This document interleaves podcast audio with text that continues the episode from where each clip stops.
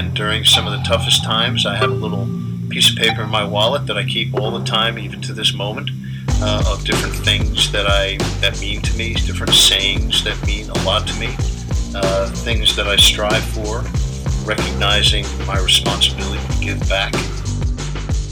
Reoccurring mantra I got into in college where I would just say, I'm going to break the mold.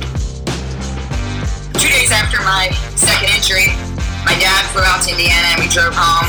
Went right up to my room, slept for a day, and then I woke up the next morning. I spray painted my wall. No quitting me.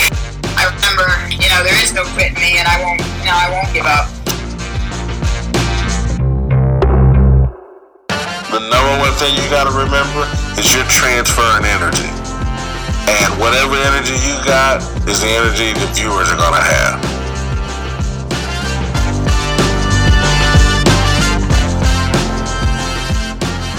You are listening to Intentional Performers with Brian Levinson, where we talk with experts of craft about their journey and what they have intentionally done to be their best self. As we talk with them, the hope is that we uncover intentional gems that you can use in your life. Now, let's kick it over to Brian to introduce this week's guest.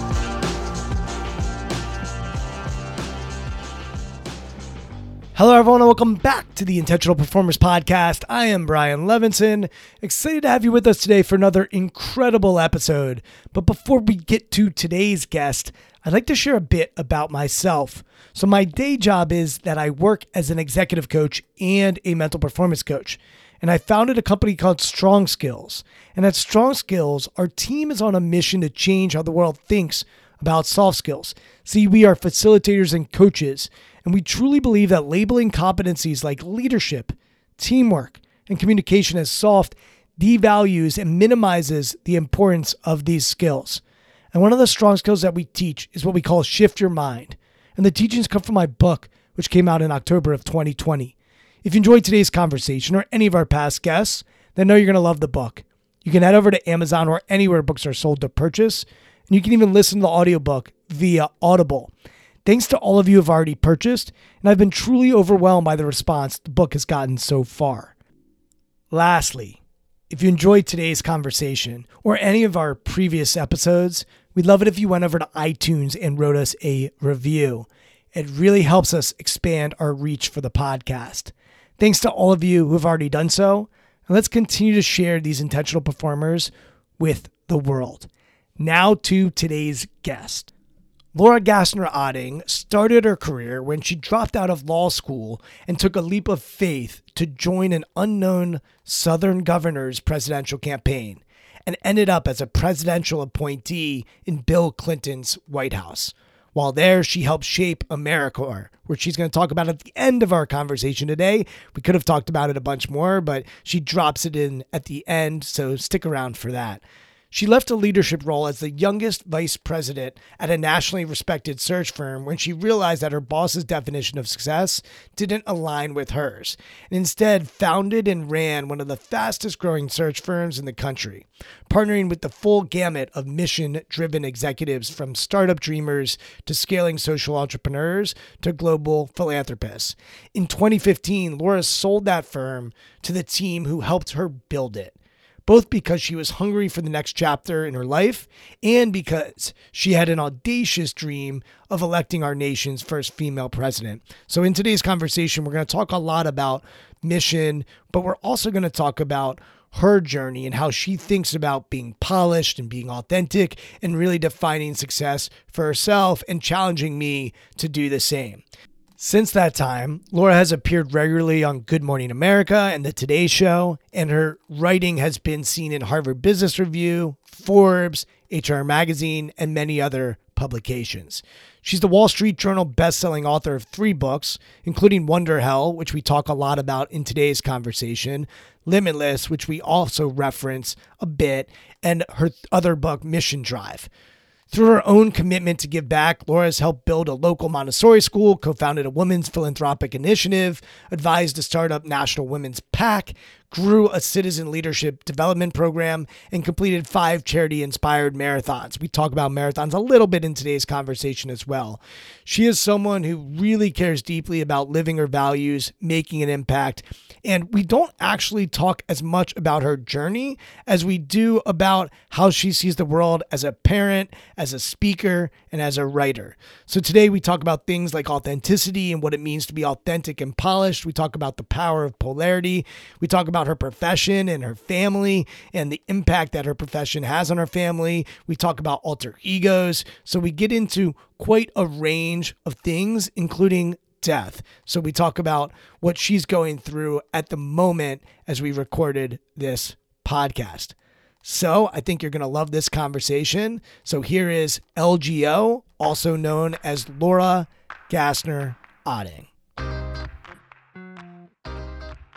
Laura, thank you so much for coming on the podcast when I asked you, hey, what do you love talking about? You actually gave me an interesting perspective, which is you actually don't always love talking about the book. And it's an interesting comment because your book is about this combination of wonderful and hell that comes with success. And so I'm curious for you, as you've been on Good Morning America talking about the book, you've been on probably a million of these podcasts talking about the book. Um, how are you sort of thinking about the context of your book as you are sharing uh, what you've learned throughout the book. How much of it is wonderful and how much of it is also a little bit hellish for you? Yeah. So the conceit of the book is that uh, it is amazing and exciting and humbling and wonderful when we achieve something we didn't know we could achieve. And it could be something huge, like selling your first company, or something small, like selling your first consulting contract, your first tube of lipstick.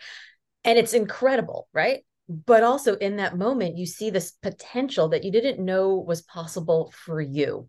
You see this opportunity this identity that you thought was reserved for others. And and and in that moment you can't unsee it. Like you see this like wow i sold my first company. Could i sell another? I sold my first tube of lipstick. What if i had 10 people selling tubes of lipstick for me right? Like you have this moment and you can't unsee it. And in that needing to live up to the burden of this newfound potential, you feel anxiety and stress and uncertainty and exhaustion. And so it's wonderful, but it's also hell. It's wonder hell. And, you know, as we were also talking before we started recording, I showed up here 15 minutes late because I had my schedule just in my brain. Like my assistant is amazing. The schedule was right, but in my brain, I thought we were recording at 10, not at 10, uh, not at 9:45. And so I'm sitting here right now with soaking wet hair, uh, you know, fresh out of the shower. My face is still bright red from my workout, and and I would be lying if I didn't say that I'm in a little bit of wonder hell about wonder hell right now. I mean, I literally was in the shower thinking to myself, it's been three states since I've washed my hair last. Not because I'm disgusting, but because I've been in so many states in the last two days. That's sort of like where we are. And so, you know, I love that what you talk about on the show is sort of intentionality, sort of who we are, how we live our lives, how we show up, because it gets really hard sometimes in the chaos of wonder hell to not, you know, lose ourselves in these moments. So interesting because I was here at 9:15 I was actually here at 9 Oh God, was I 45 minutes late? Tell no, me. No, no. But I typically start my clients and the podcast at 9:15. And when we had scheduled this, we had scheduled it for 9:45. And so I'm waiting and it's 920. And I'm like, uh, you, and I actually had a client call me at like 913 and I sent it to voicemail and sent them a text and said, Hey, I'm about to record a podcast. And uh, so, so, and then I look at the calendar. And I'm like, I screwed up. And so, to me, but you I screwed up the better way. Let's just put it on the record. yeah, it depends how you think about it. Um, but it's interesting you talk about intention because one of the things I appreciate about your work is you're a go-getter. You are an achiever. You are someone who cares about how you perform and how you show up. And I'm sure you don't like being late to anything. And this year for me, I, I've been in my practice for, I guess this is year 13. And um, every year I've grown and every year I've focused on growing. But this year I, I sort of stepped back and said, I want to be more sustainable than I want to be focused on growth. Mm-hmm. And I'm curious for you as you are, you know, traveling around, hustling, talking about the book. How do you think about achievement and growth compared to sustainability and the ability to sustain success rather than sprint and then rest and sprint and then rest or sprint and then burn out or, or whatever it might be for other people? Yeah. Um, so uh, I am a I'm a marathon runner and I put that in quotes because I'm a, sort of a marathon doer more than a marathon runner. Uh, and you know, when you when you train for a marathon, when you do your first marathon, you have this idea that you're going to go run 26.2 miles, right? You're going to get out and you're going to start running. You're not going to stop until you finish the race. And what I learned um, now, as I'm starting to train for my sixth marathon, is that you're actually not running 26.2 miles. You're running 26.2 individual miles right? And so each one is a is a chance to restart. And i think sometimes we think about life as if it's this like super long race when in fact and to like at the risk of sounding like an instafluencer here um, there are these sort of seasons of our lives right? So right now i'm in the season of of uh, promoting Wonderhell my inbox is chaos. My office is mm. chaos. My health is chaos. Like everything right now is chaos. But I also know that at the end of June, I'm getting on a plane on a family vacation and I may limp onto that plane, but I'm going to get there. And that's sort of the end of this sort of chaotic season. So, you know, the way that I think about it is number one, it's every time we ratchet up the speed and we and we increase our hunger we increase our pace we have to remember that that's not the new normal. That's just the normal for this individual goal for right now. And that goal should be attached to an endpoint. There is a metric by which I know we're successful. One of the issues that I have is that we define success always as bigger, better, faster, more. And if we're doing that, then we're always getting trapped in the it's not enough. I'll be happy when stage. And every time we start going faster and we see that new potential, we're like, I got to do that thing. I got to do that thing. And we have to remind ourselves that in every age and at every phase, there are different things that we want to achieve. I mean, I'm looking at your bookshelf behind you and you have pictures of you and your and your kids. Your kids are not going to be in your house forever. So like this may be the season right now where you spend some time building your business, but you also want to make sure you're there for your kids because like the, the, I can see they're not at the age where they need you all day every day, but they're at the age where when they need you, they need you, and you better be around. So we have to remember that there is sort of an end point to each of our sort of periods of hustle, the, each end of each individual mile. And then the second thing is in those moments, how do we take care of ourselves so that we don't actually burn ourselves out. We don't actually go to the end. You know, as I mentioned, I was in three states in the last two days, uh, to, uh, uh, starting um, on Monday of next week, I'm going to be over the course of seven days in Chicago, Atlanta, Austin, New York, and LA, with one day in the middle that I'm actually home.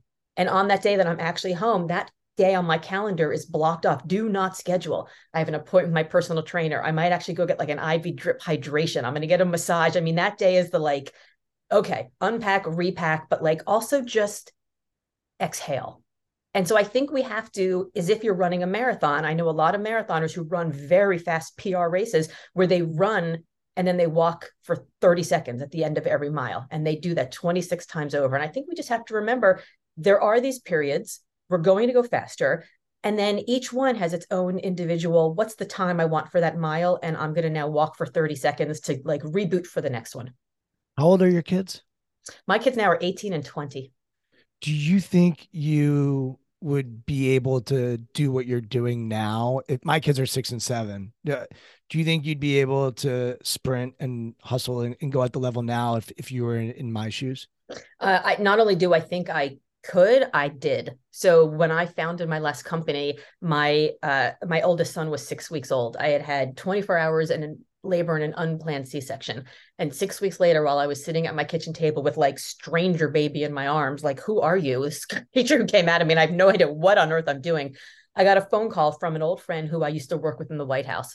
And she said, listen, the president of our organization just resigned. We need a new president. You've been doing executive search for the last four years. Are you still doing it? Because uh, we need an executive director. And I was like, uh, yes. and then I literally, she was like, great, send me a contract. And I literally Googled how to write a professional services contract. I had no idea what I was doing. I had no business plan, but I had business. So I started. And so for my kids' entire existence, I've always been hustling and creating and and being an entrepreneur and not only do i think i could have and i did i think that i was a better parent because of it I look back on my career and I've done some reflection on this up until now.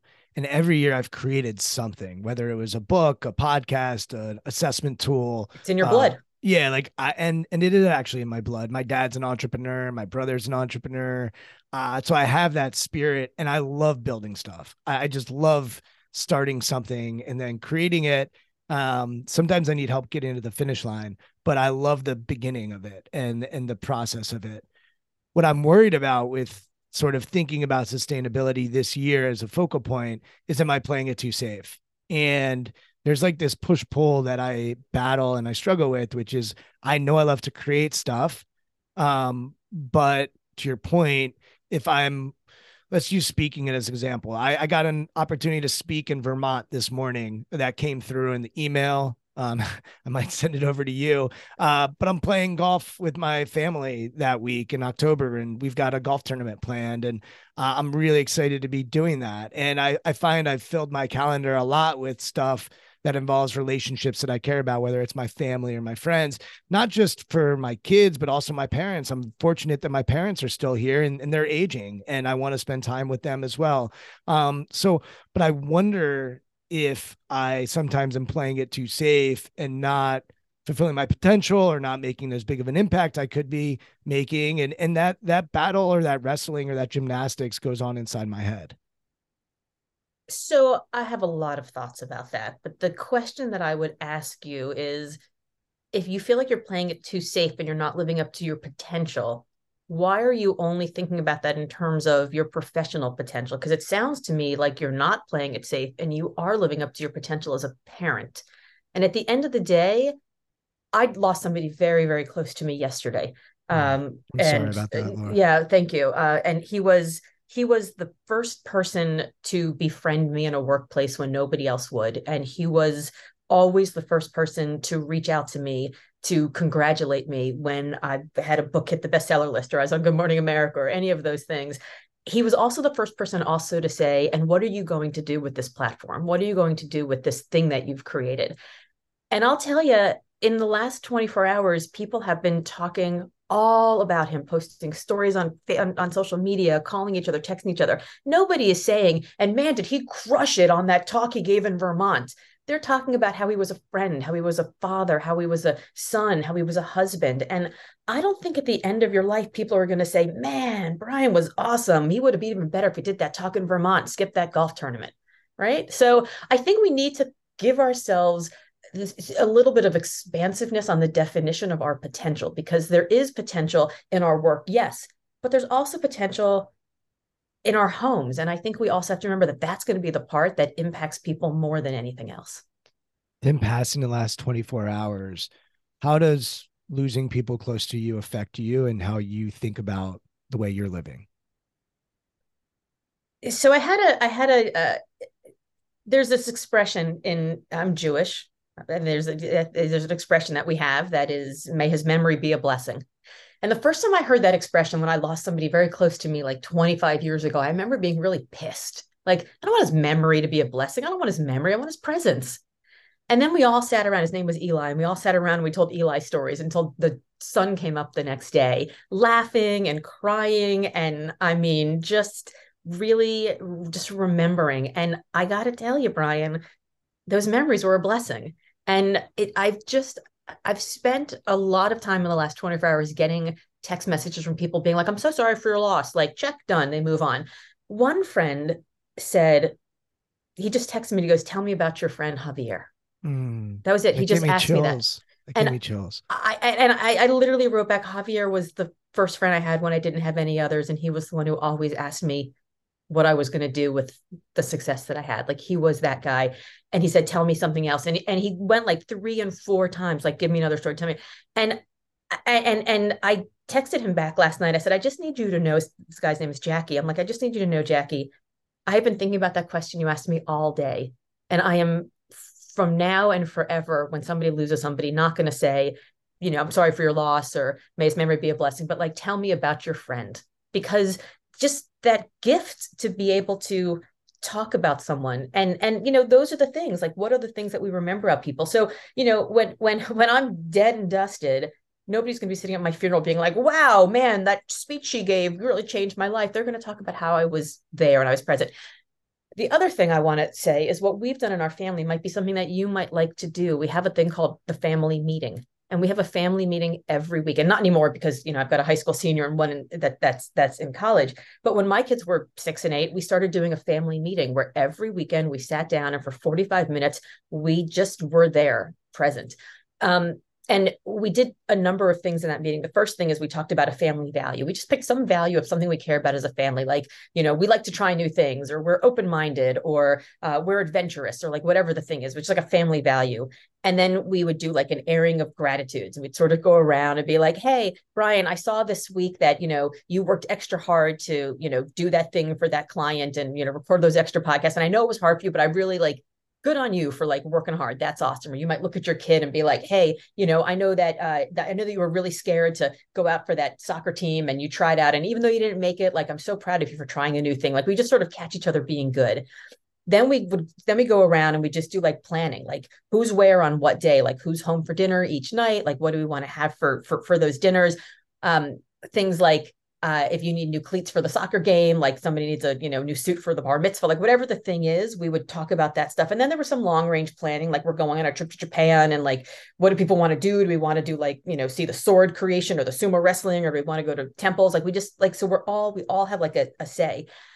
And then we do the airing of grievances, and that's where shit gets real. Like the airing of grievances is like, yeah, mom, you know, you were really awesome, except when you were having a hard time last week with your chapter that was due, you kind of took it out on us by being a little, you know, testy. Is there anything that we can do next time when we see that you're in that mood to maybe support you better? Right. So it's not the like yelling in the moment. We wait till the irons get cold. Right. You don't strike while the iron's hot. You wait till the irons get cold. And then it becomes a teachable moment in the family about like, here's how we deal with conflict. Here's how we, here's how we have a system of how to apologize to each other. You know, here's how we um, can remember things. There was a family meeting where my kids were like, yeah, mom, you remember when you forgot to pick us up on Thursday? like that's not okay. How do we figure that out? And then we schedule the next family meeting. And it's just this great opportunity for your kids to be intentional performers in the home so that they feel like they have agency and they have a say. And also when you feel like you're flying in a million different directions and your kids are like oh by the way i need new cleats or i need a new suit for the bar mitzvah you can say that'd be a great thing to bring up in family meeting so then you don't get home and forget about it. And suddenly you're like, oh my God, I'm the worst dad ever. Right. And it suddenly gives everybody a responsibility and agency for themselves. What were your kids' reaction when you first wanted to start the family meetings? Uh, they rolled their eyes a little. they were not so sure. The meetings were uh, they were 45 minutes. We started them off much shorter, um, but we also talked about the idea of doing it by by seeing their problem. You know how sometimes you get frustrated because I'm late to pick up, or you know how sometimes I we, we're running around the last minute because we forgot to pick up the cleats. What if we did something so that maybe we could be a little bit more organized? Maybe that, and they were like, "Oh yeah, that would be great," right? So we we didn't present it as like, "Okay, mom's having a hard time here keeping all the, you know, balls in the air." We presented it as, "I know you're frustrated and like you want to have a little bit more say. Like you know, our kids think they live in a democracy, but it's really a benign dictatorship, right? So we're like, we know you want feeling you have a little bit more say in this in, in the community that our family. Here's a here's a way we might do it. And they were like, okay, okay, we'll try it. And then we said, great. You know, he, like we we we created the agenda together, but really we like kind of helped them figure out how to get to the agenda. And then we let them run the meetings. And so they just felt like awesome, finally. Like I'm not just like, you know, a peon in this godforsaken hellhole of a house like i actually have some say and you know there's nothing a six or eight year old wants more than to actually feel like they've got some say over like oh what's for dinner tuesday? Mac and cheese? How about mac and cheese? Awesome mac and cheese great. Oh they have, they have say in my house but it's just a matter of if the dictators decide to hold their ground or not. I'm thinking well, we about... could give them, we could actually give them very specific things where they got say. So they felt like they had say on some things so that when we didn't give them other things, they they were okay. So I'm thinking in my head though about my family, and I grew up with two brothers, and we did have family meetings, but as I'm thinking about them, they were not consistent, and uh, a lot of times they were somewhat reactive. And mm-hmm. I can remember thinking, "Oh no, we have to go to a family meeting, and it's going to be about something." Negative. I might be wrong about that. That might be just me in my head thinking about them. But I can remember my parents being like, we're going to have a family meeting.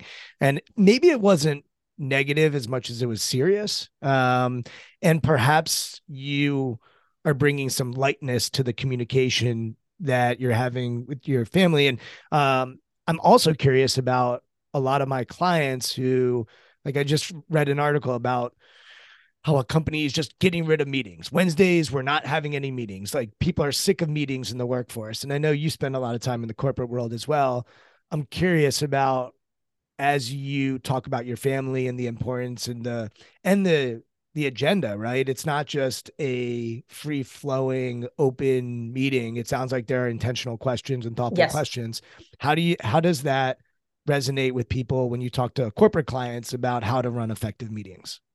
Well, so on the family meeting, it is regular. I mean, look, if you were at if you were on the board of a company and the board never had executive session, right, where the CEO wasn't there, and then suddenly you were having an executive session, what would the CEO think? The CEO would think, I better go polish my resume. I'm getting fired, right? So if you have a regular executive session at the end of every meeting then it's never a scary thing right? People don't come already like loaded for loaded you know loaded for bear. They don't come already defensive. So the fact that we had this meeting every weekend and sometimes we'd have the meeting sitting in like the lounge in an airport if we were flying home from somewhere and it was just like a 15 minute let's just do logistics for the week. So you know we we we always try to keep it light. And because the meeting started out with people being in this sort of happy space it, it wasn't this like we need to have a family meeting about you know the way that you're bringing the car back after curfew like it wasn't a it wasn't this uh, it wasn't this punitive thing. It, it was really an opportunity for our kids to be equal parts of this community, of upholders of this community.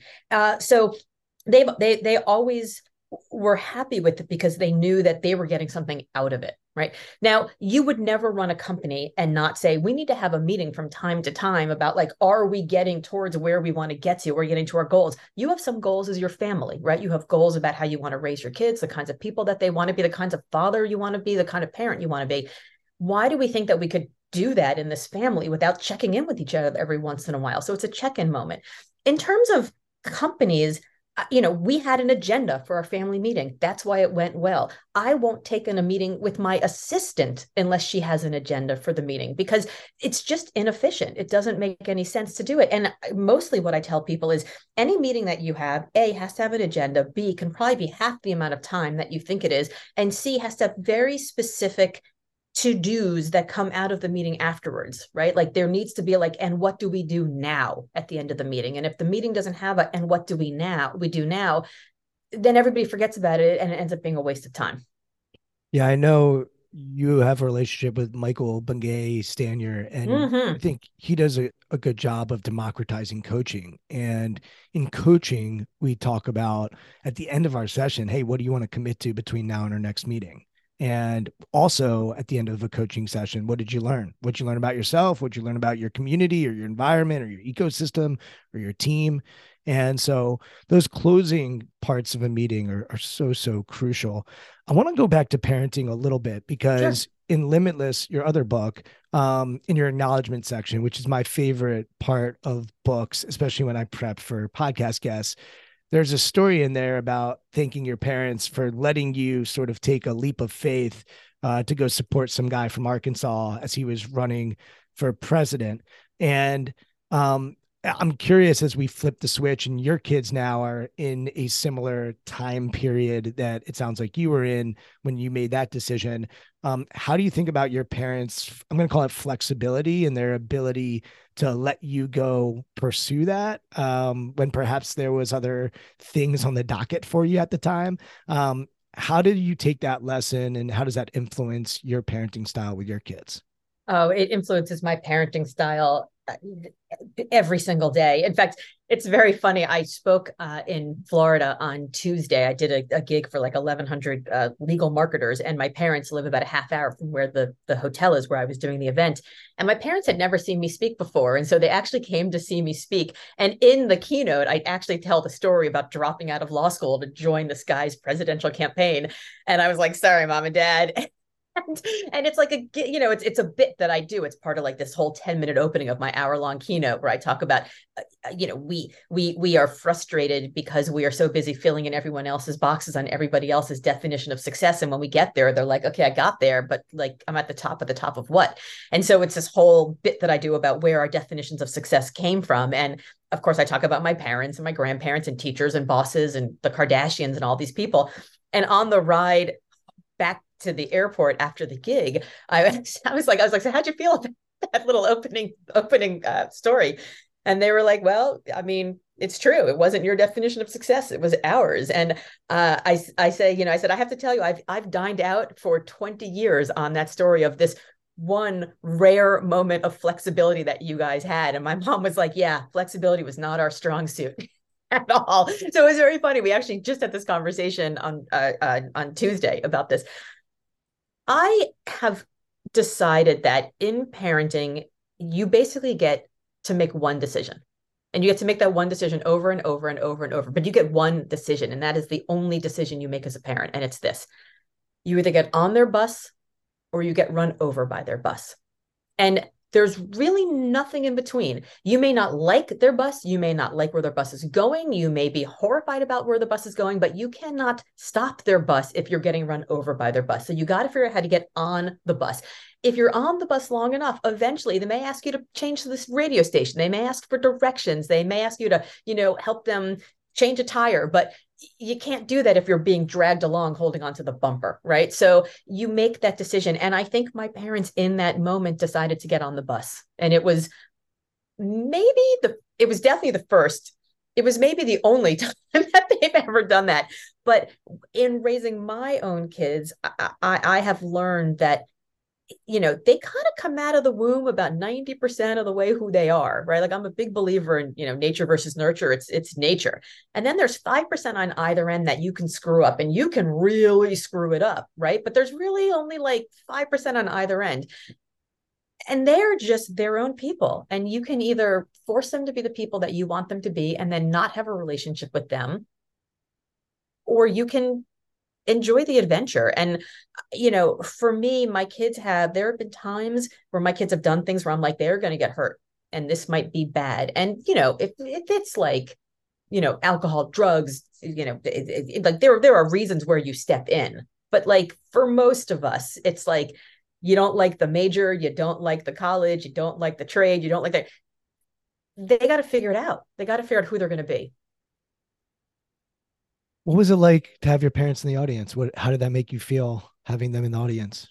Well, I didn't let them sit in the front row. My mother was like, "Okay, well, we'll go in now. We'll get a seat front row center." I'm like, "No, you won't." no, no, you won't. My husband, about five years ago, watched me speak, and he sat in the very front row, and it was the first time I'd ever given the the keynote from Limitless. And he had been watching me for the previous weeks, like pacing on our backyard, like giving the talk to myself. And so he sat in the front row. And the entire time, I, I was kind of like ad libbing a little and going off script a little. And the entire time, he was making this face. He was like staring up at me with this like super confused face the entire time, horrified, confused, uncertain. And afterwards, I was like, what was wrong? Like, was there food in my teeth? Like, what was going on? He's like, no, he's like, it was just different than what I'd heard you rehearse. I was just curious where you were going. And I was like, dude, you can never do that again. He goes, Oh, he goes, okay. He goes, I won't make the face next time I sit in the front row. And I'm like, no, no, no. You're never sitting in the front row ever again. So with my parents, I was like, yeah, you can sit in like row six or seven, which is like just beyond the the, the lights, right? So like if you're speaking to a thousand people, the room is lit up a lot. You you can only really see the first three or four rows of, of faces, and after that, it's all kind of shadows. So I was like, you need to sit beyond the shadow line. It was really lovely having them there. It was um this is a very strange job, the sort of public speaking job. And at the afterwards, we were we were driving back to the airport, as I said, and uh, they had bought a thousand books, you know, to, for everybody in the audience. And my mom was like, "So okay, so they buy books, and and that's how they pay you?" And I was like, "No, mom, they they they pay me money." and they also buy books and they just she just didn't understand that this was even a job that this could even be a thing and it was very cute um, they were they were they were very proud of me and uh, it was it was very nice to be able to perform in front of them you know I, I i'm really grateful that they were able to come and grateful to my client that they allowed them to be there It's interesting you were talking about nature and nurture earlier. Uh, for me, I'm in the world of psychology, so nurture, nurture, nurture, like that's what we do. Yes. And then, yeah, and then I had kids, and I, and to your point about 95, I don't know what the percentage split in my head is, but my belief in nature was completely transformed once I had two kids that were born 14 months apart. That nature wise, they are just so, so different. Um, and I heard this saying, uh, it was actually in a book called uh, Peak Performance by Steve Magness and Brad Stulberg. Um, and they said, nurture your nature. And I just thought that was a beautiful way to think about it. And it's Yes. what you're talking about. Uh, I'm curious, have, have your kids also sat in and, and watched you speak? And, and the reason I'm asking that is because this morning I had a moment where I appreciated my son's nature. He was watching me work out. I work out with a trainer twi- twice a week, and that trainer brought their daughter because it's take your kid to work day. And so he brought his daughter along, and so she was helping, you know, kick my ass. And then I said to my son, I go, why don't you come down? You know, they're like two or three years apart. I'm like, you come down too, and you can help. And so they all watched me suffer uh, together. But have you have your kids got to experience you uh, speaking as well?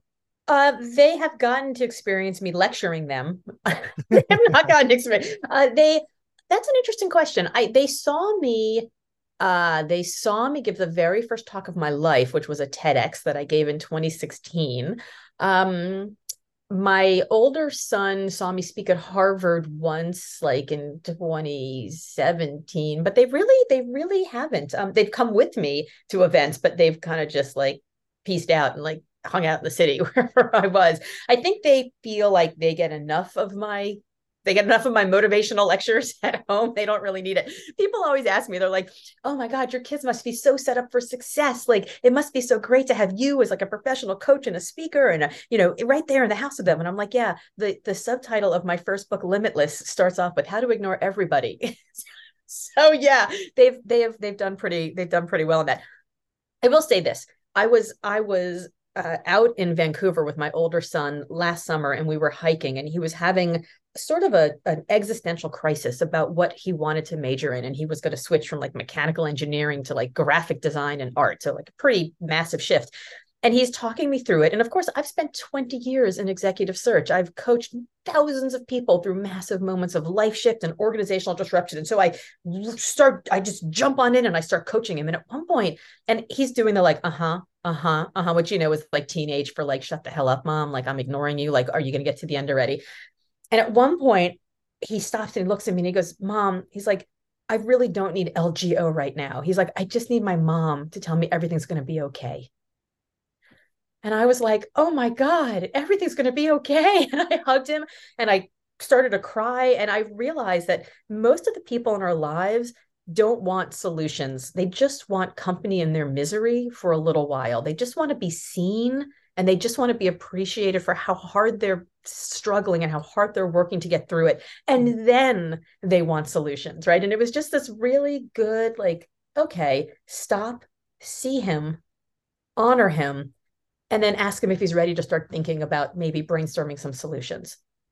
If you ever want him to chat with someone, you can you can connect him with me. I was a lost puppy in college and did not know my major and was lost out of college as well. And Yes. some, somehow because I was lost was able to get found.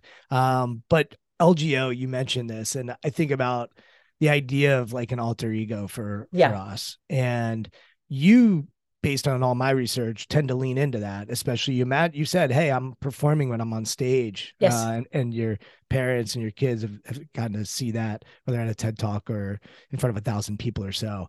Um, how does this idea of like an alter ego help you? Obviously, it got in the way there in communicating with your son who just wanted you to be the mom. And we hear that a lot with psychologists, like don't shrink your kids, like don't Mhm. like they just need a dad or a mom or you know they don't need you to be a, a psychologist Yes. um so tell tell us about lgo though and where there's value in leaning into an alter ego and there's value into transforming yourself when you are competing or performing or doing what you do Yeah, so I think one of the things that people get wrong about the alter ego is they think it's a fake it till you make it thing, right? Like I'm just gonna like be this other person, period.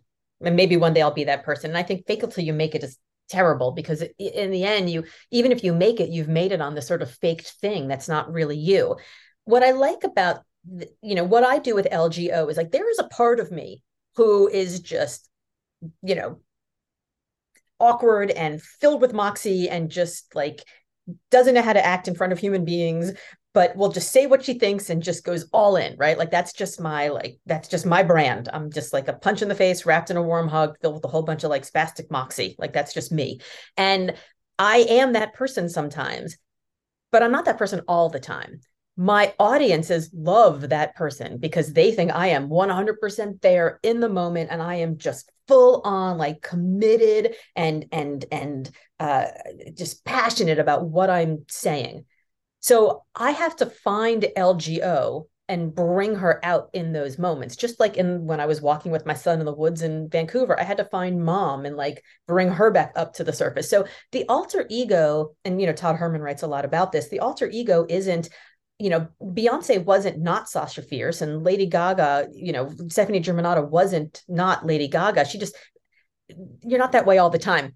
I'll tell you this, my I just did this new speaker reel and on the speaker reel, you know, a lot of times I get on stage and I wear bright yellow from head to toe and you can't play small when you're wearing bright yellow from head to toe. So that helps a lot, right?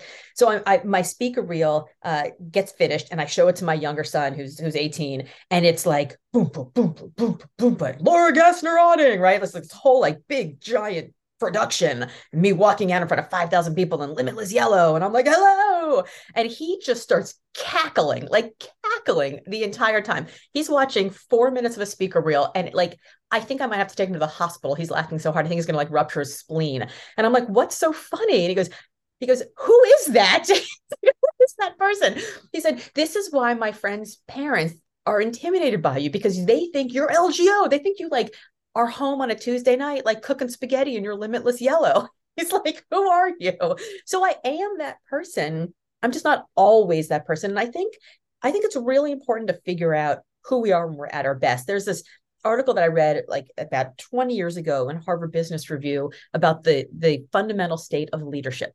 And it's, you know, who are you when you are your very best? You are just crushing it. You're making it rain. You're closing the deal. Or maybe you're like in quiet in the back figuring out a PowerPoint presentation or working on a on an Excel spreadsheet or you're helping a loved one through a quiet moment of like really difficult stuff.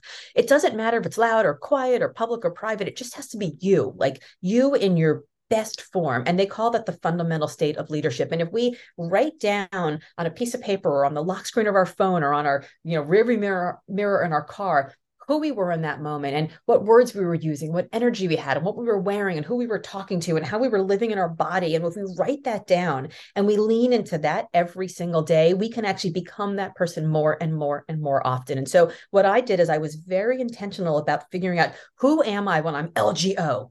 I am fearless. I am open. I have broad body language. I enunciate all of my words. I go all in and I commit to the bit. Like it's a that that is who I am in those moments. And I can bring that to the stage. So I am LGO on stage. That's the performance version of me. When I'm coaching, I'm very much not that person. I'm quiet. I listen. I ask questions. I don't have the answers. I sort of give people these catalyzing questions that guide them to find their own answers. When I'm mom, it's very different also. I sort of, I'm sort of present, but I'm not the star of the show, right? So I think we have to figure out who our alter egos are in all the different forms of our lives. But for me, that's sort of where LGO came from is this Laura is a, a, a, a awkward introvert LGO is like share. and they're very different humans. The word authenticity, I think people think it's rigid. And I think it's actually the opposite. It's it's flexible. It's about yes.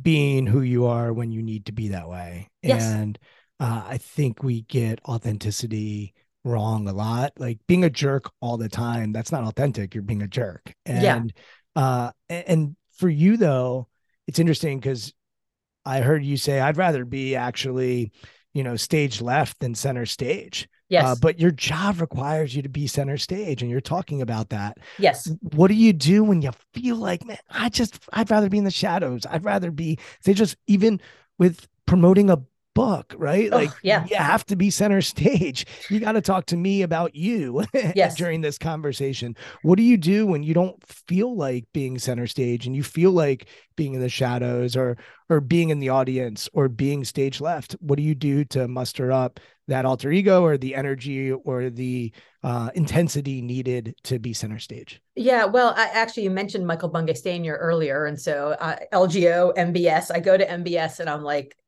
"All right, man, how, how, how do I do this?" And he reminded me very early on in my speaking career that I might be center stage, but the audience is the star. He's like, "It is not about you.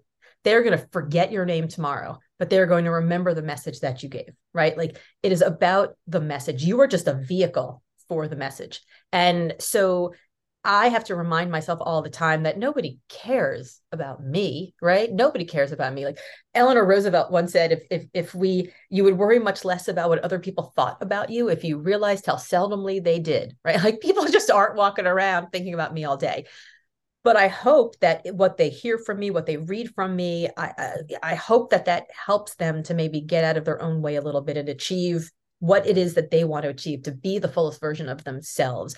So I even when I want to be like my favorite place, as you mentioned, is stage left. Absolutely. But I can still be in center stage and be stage left if I remember that my audience is really center stage, that it's really all about them. When I'm on stage and I'm telling a story about how I found my definition of success from the parent or the teacher or the boss, I'm telling that story because I'm telling it in a way that I'm bringing people into the moment so that they can see themselves talking to the parent or the teacher or the boss. And that's that to me is is you know why i call speaking performing because there's sort of these tricks that you use. So i'm not just giving someone a lecture. I'm not just putting up a slide with bullets. I'm bringing people into a moment so that they can imagine it for themselves. At this gig on tuesday at one point a woman in the front row like reached into her bag and started like wiping tears on her face. And i was like yes awesome. Not because i was like i made her cry but i was like i touched her emotions like she nobody you don't cry for someone else you cry because you feel it inside of yourself. And and and to me that is such a gift that the audience gives to me and such a burden that I feel like I need to fulfill every single time. But I think we have to remember that you know it's it's not about us. It, it's really about what we do for others. And this is you know my friend Javier who who I mentioned passed away on Monday. He um uh, uh, he he was always the first one to ask you know what are you doing with this gift that you've been given? And i think that that's what we have to do as as managers as leaders as parents as friends as speakers it's just to remember that people are being affected by the things that we say. And we have to remember that we got to be saying it for them and about them because they're making changes based on that. As I blend that with your, I think it was your son's perspective that some of the parents see you as intimidating was the word that you're Yes. using. I'm curious about that word, uh, especially for a woman. And well, I've had the pleasure of working with a lot of women in in the corporate world and women in sports and women from what I've heard, and let's just generalize a whole gender here. Yeah, um, why not but, but that word intimidating or the word badass or the word fierce. Um like these are words that i'm curious always to get a woman's perspective on those words. And when when you get described as intimidating how does that impact you? And we've talked about your identity. Like you wear a lot of different hats. You have a lot of these different pieces to who you are but one of the pieces is as a woman. Um how do you think about that word intimidating as it connects with uh, you as a woman I mean, I think it is absolutely loaded with all sorts of, you know, misogyny and and uh and I don't love it as a woman, but what I have you know, nobody ever says that men are intimidating. They say men are, you know, go-getters and ambitious. And ambition, of course, is another word that we killer Give to Like, women. they even say that Yeah. guy's a killer that guy's a killer. Yeah, that guy's a shark. That guy, right? But a woman, yeah, that's not the word they use for women. So There, there's not really much that I can do about that word, but I can use it as a superpower, right? I can use it as a superpower because I can say, okay, if all of these people think that I'm intimidating, then that means they're intimidated by me. And if they're intimidated by me, then I can shock them when I show some vulnerability. I can shock them when I can tell them what I'm really going through. I can shock them when I tell them that things are hard. And when they feel shocked by that, their reaction is, I had no idea. I didn't know she went through that also. I didn't know she dealt with that too. And what I can do with that is I can both allow them to feel like they're not alone, but I can also show them that there is a pathway to get from wherever they are today to whatever fancy thing they think they, that they've assigned to me as like what I am. And it allows me to be both inspirational and relatable at the same time. And that's really the line I try to walk. I got a I got a DM actually after this gig on Tuesday from a woman who said, I got to tell you, I laughed, I cried, I was totally caught off guard. That was amazing. But what I'm really texting you about right now is that I really need to know who makes your pants because those pants are amazing. And I'll tell you, I saw that as like the biggest victory ever because this woman sat in the in, in, in the audience and I touched her in a way that she had an emotional reaction and at the same time thought, thought that I was relatable and approachable enough that she could ask me who makes my pants. Like that's a win in my book. That's a win you brought up attire a couple times and we're in a world now i used to always have a button down shirt if i was doing pretty much anything especially if i was presenting to an audience on zoom i would i did that before the pandemic now like even our conversation right now if we were having this three or four years ago i would have had a polo shirt on and now i'm wearing like a long t-shirt yes uh, attire as you're seeing the world sort of change how we dress and how we show up it seems like that's something that you've been pretty intentional about and thought about. You know, you mentioned yellow, and that's also the color of your book. Um, what are your thoughts on attire, especially as we think about how we present in the workforce? And um, I'm just curious to get your perspective on it. You know, I mean, I think it's, I think attire, and I'm no expert on this, uh, I, but I think attire really drives a lot of feeling of culture and community and belonging. And um, I, you know, I, I am I am sort of a I'm kind of a weird formal prig about certain things. Like I still like dress up when I go to the theater. You know, like we will we'll we'll take a trip down to New York and we'll go to Broadway and everybody's there in their jeans and I'm like a little dressy because I just I don't know. Like I don't dress up to go on airplanes anymore, but I used to. Um, so I just I just feel like it's it's a sign of respect for the performers to like go and you know to, to to to be there and take it seriously. But i think as as a leader i think it, there is a real intentionality about how we set the culture about how we show up, what we look like, how we put ourselves together, the respect with which we show our colleagues. And in some places, that's I'm showing up in a t-shirt and jeans, and in some places, it's I'm showing up in a you know in, in a full suit. But it really depends on the culture and and and where we are. I mean, you know, my my husband works in the finance industry, and he wears a t-shirt and jeans every day to work. He he sits on a trading desk and wears a t-shirt and jeans. And a friend of ours who's a pediatrician one day, like 15 years ago, saw him like he she was here over when when he came home from work and she looks at him she was like, You wear that to work? He was like, Yeah. And he, he literally says, But how do you make money dressed that way? And he was like, The, the, the, the bonds don't know what I'm wearing. Like, it's just like, it's like, what? So, you know, for me, it comes down to branding.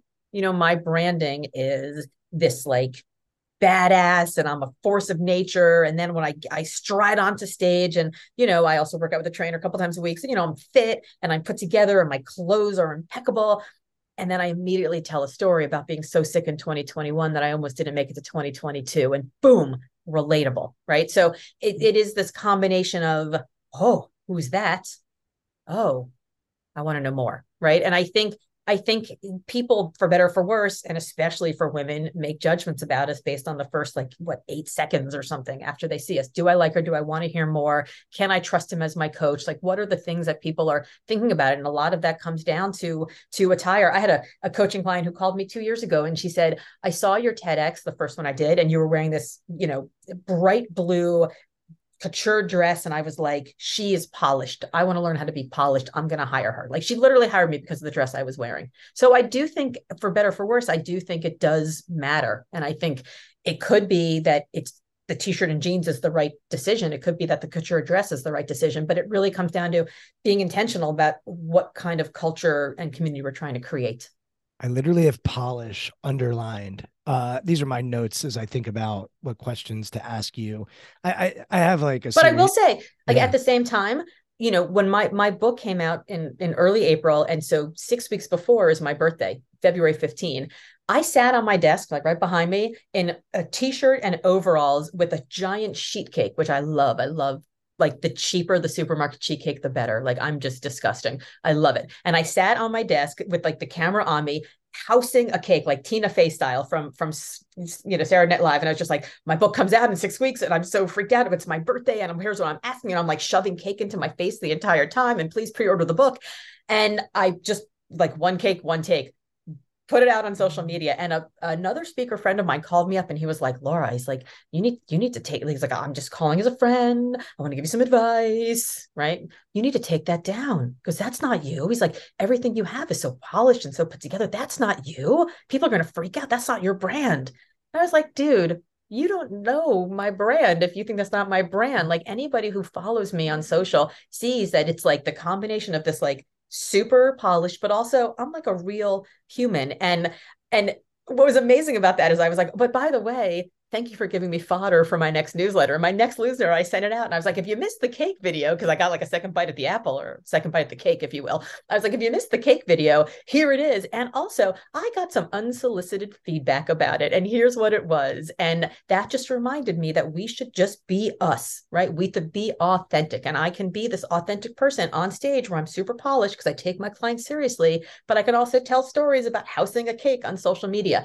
And I got more responses from that newsletter than I think any newsletter in the previous year with people like, I have never related to anybody as much as I related to you sitting on your desk in your overalls housing that cake. Thank you for posting it. So I think we just have to be comfortable with who we are and know that we can give, we can be 100% public about a specific part of our life. We don't have to be 100% public of everything. That's not authenticity. You can, I'm 100% public with like 40% of my life but I'm all in on that. And I think the the combination of like being polished and being intimidating and combining that with like and also here's who i am as a real person really uh the, the the two of them really have this sort of kindling spark that that can light a fire for people to to be excited about your work I love the power of polarity. And when I hear you talk, that's a better just- way to say it yes I just hear the polarity. And I got feedback once when I gave a talk that I was not polished. And, you know, I had to wrestle with that. And I thought about it.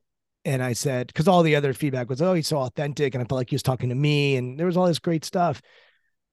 But to your point, I should become more polished. I should be more thoughtful about how I'm expressing my information and the words that I'm choosing and how I'm delivering that content. And that doesn't have to take away from my authentic message and having the range to be both polished and authentic. It that mixture, it sounds like, is what resonates with people that are following you as well. that mixture resonates with people following me. It may not it may not resonate with people following you. I mean, Michael Bungay Stanier gets on stage in these crazy, you know, you know, uh, gaudy, like glaring uh, uh, shirts, and and they're amazing. But I couldn't pull those off, right? Like if I did it, it would be gaudy. On him, it's like bold, right? It's just very different a dear friend of mine, Scott Stratten, he he has his you know hair pulled back in a man bun. He wears a black T-shirt. He wears black jeans. He's covered in head to toe in tattoos. And every time he he walks out, uh, he walks into a gig for sound check. They're like, "Oh, the sound check is uh the, the AV guys are back there." Like everyone thinks he's an AV guy,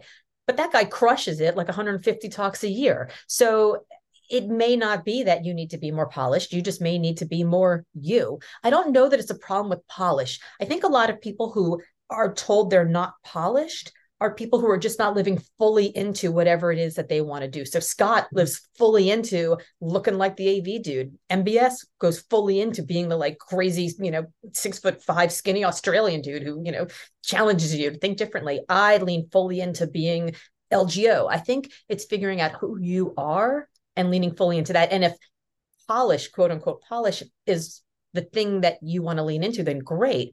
But I don't I don't know. I, I mean, I guess maybe I push back a little bit on that.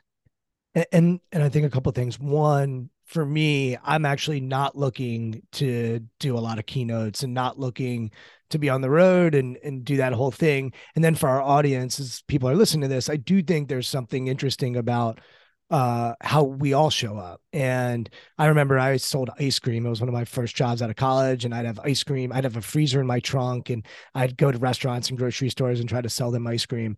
And the guy who onboarded me, the other ice cream sales rep, he was uh, an actor, and he talked about, hey, how I dress, how I show up, and and he was very casual. So he wore jeans and a t-shirt. Whereas for me, I was right out of college, and I was like, know, I'm gonna wear a, a polo or a button down. And but his point that has stayed with me, his name is Ben, uh, is like you need to be intentional and thoughtful about how you're showing up and then mm-hmm. own whoever you are. And I think that's what you're saying.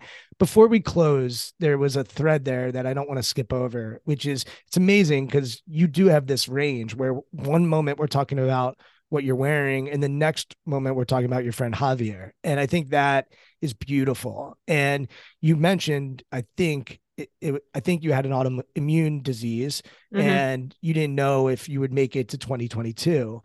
And I can't just let that skip over us um, yeah. and, and end with me talking about ice cream. And so it's interesting because I don't go into these conversations thinking that we're going to talk about death. And certainly with you, I didn't think about that, but you brought what you're going through over the last 24 hours into this conversation, which I'm really grateful for. And I'm curious about what you went through from a health standpoint. It was on one of my pre questions. So I guess I was maybe interested in death. But how did that experience impact how you show up today? Oh, gosh. Um, you know, there is nothing like circling the drain to, to, to, give you some perspective about um, what you want to do and how you want to show up in the world. And uh, when I was diagnosed with this autoimmune disease, which is this very rare disease that only 800 people in the entirety of the 330 million in our, the United States have, uh, it was a sort of this mystery of like, what is it? It took 32 blood tests, four biopsies, a chest X-ray to figure out what it was, and then you know months to even figure out a treatment, which was like this weird off-label treatment. I was so sick at this time that I signed the uh, the release for the treatment that when the doctor was like, yeah, you've got like a 40% chance of stroke, a 20% t- chance of death, I was like, sign me up and can you stick the IV in my arm today? Right. I was like, I'm ready. Let's go. Anything is better than this. I, uh, I, I in that moment, I actually signed up for uh, another marathon. because I'm insane, but also because I figured I was either going to be able to run 26.2 miles six months from them or I'd be six feet under, and there wasn't going to be much in between. I also went home that afternoon and I opened up my laptop and I started writing Wonderhell because I am at my core a mother, a daughter, a sister, but I'm also an athlete and I'm also a writer. And it became very clear to me in that moment what uh, what identities I held most sacred. I have spent a lot of time in my life raising money for politicians, active in campaigns. You mentioned, you know, a, a, a governor from Arkansas um, ending up in the White House. But one of the things that fell away in that time was actively raising money for candidates and causes that I cared about. And I really, it it it was amazing. And I'm back to doing it now, but it was amazing in that moment how when everything fell apart, the pieces that I picked up became the sort of true tent poles of my identity, what I actually cared most about, being present for my family, expressing myself in words, uh, as you know, if you wrote the read the acknowledgement of the book, it says that I wrote, you know, 85,000 of the worst words you'll ever read during that period. And then I picked it up and, you know, rewrote the book in 2022 when I was, when I was better. So I promise there's 64,000 good words. If you're listening, please buy Wonderhell. It's not crap. Um, but that, that, that moment of who am I at my core really became clear to me in a way that in hindsight it was quite a gift to have that in midlife knowing that i have a very long and healthy life ahead of me where i can dedicate my energy towards the things that actually do matter. It's beautiful. And where i thought we'd end is looking forward. So I think I saw this on your Instagram, or I, I, don't know if I read in the book. It's all blurry to me; it all blends together.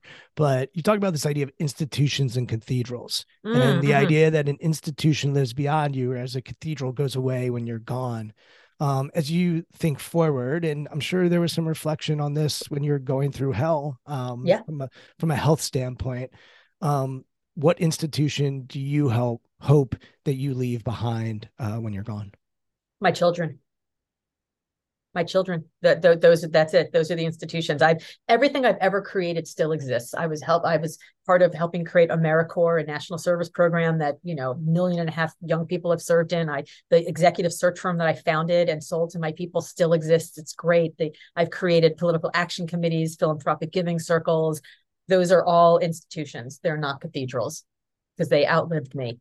But honestly my kids and and i say my kids like capital k kids but also all of the people who i've mentored and coached and and and and helped in some small way in their lives Th- that's it. I mean you know i i want my legacy to be uh, uh, any handful or more number of people saying my life was a little bit better because laura was part of it in some way. And i don't know that any of us can really hope for more than that I think that's a beautiful place for us to close. Laura, if people want to find out what you're up to, if they want to hire you for their company, if they want to buy the books, um, where's the best place for them to do that? Yeah. So as we mentioned, uh, all my friends call me LGO. So I'm at Hey H E Y L G O on all the socials. You can find me there. Um, the book is at wonderhell.com. You can also find it at Amazon, Barnes and Noble Bookshop if you want to support small, uh, small local independent bookstores. And lauragassnerotting.com gets you to my website. Laura, I am on Twitter at Brian Levinson, LinkedIn at Brian Levinson, and you can listen to all of these conversations at strongskills.co slash podcast. This was a blast. Thank you so much for your energy, your time, and your message. And looking forward to many more conversations with you in the future. Thank you so much, Brian. It's been great fun. Thank you for listening to Intentional Performers with Brian Levinson. Here is this week's episode gem. Everything I've ever created still exists. I was help I was part of helping create AmeriCorps, a national service program that, you know, million and a half young people have served in. I the executive search firm that I founded and sold to my people still exists. It's great. They, I've created political action committees, philanthropic giving circles. Those are all institutions. They're not cathedrals because they outlived me. But honestly, my kids and and I say my kids like capital K kids, but also all of the people who I've mentored and coached and and and and helped in some small way in their lives. Th- that's it. I mean, you know, I, I want my legacy to be uh, uh, any handful or more number of people saying my life was a little bit better because Laura was part of it in some way. And I don't know that any of us can really hope for more than that.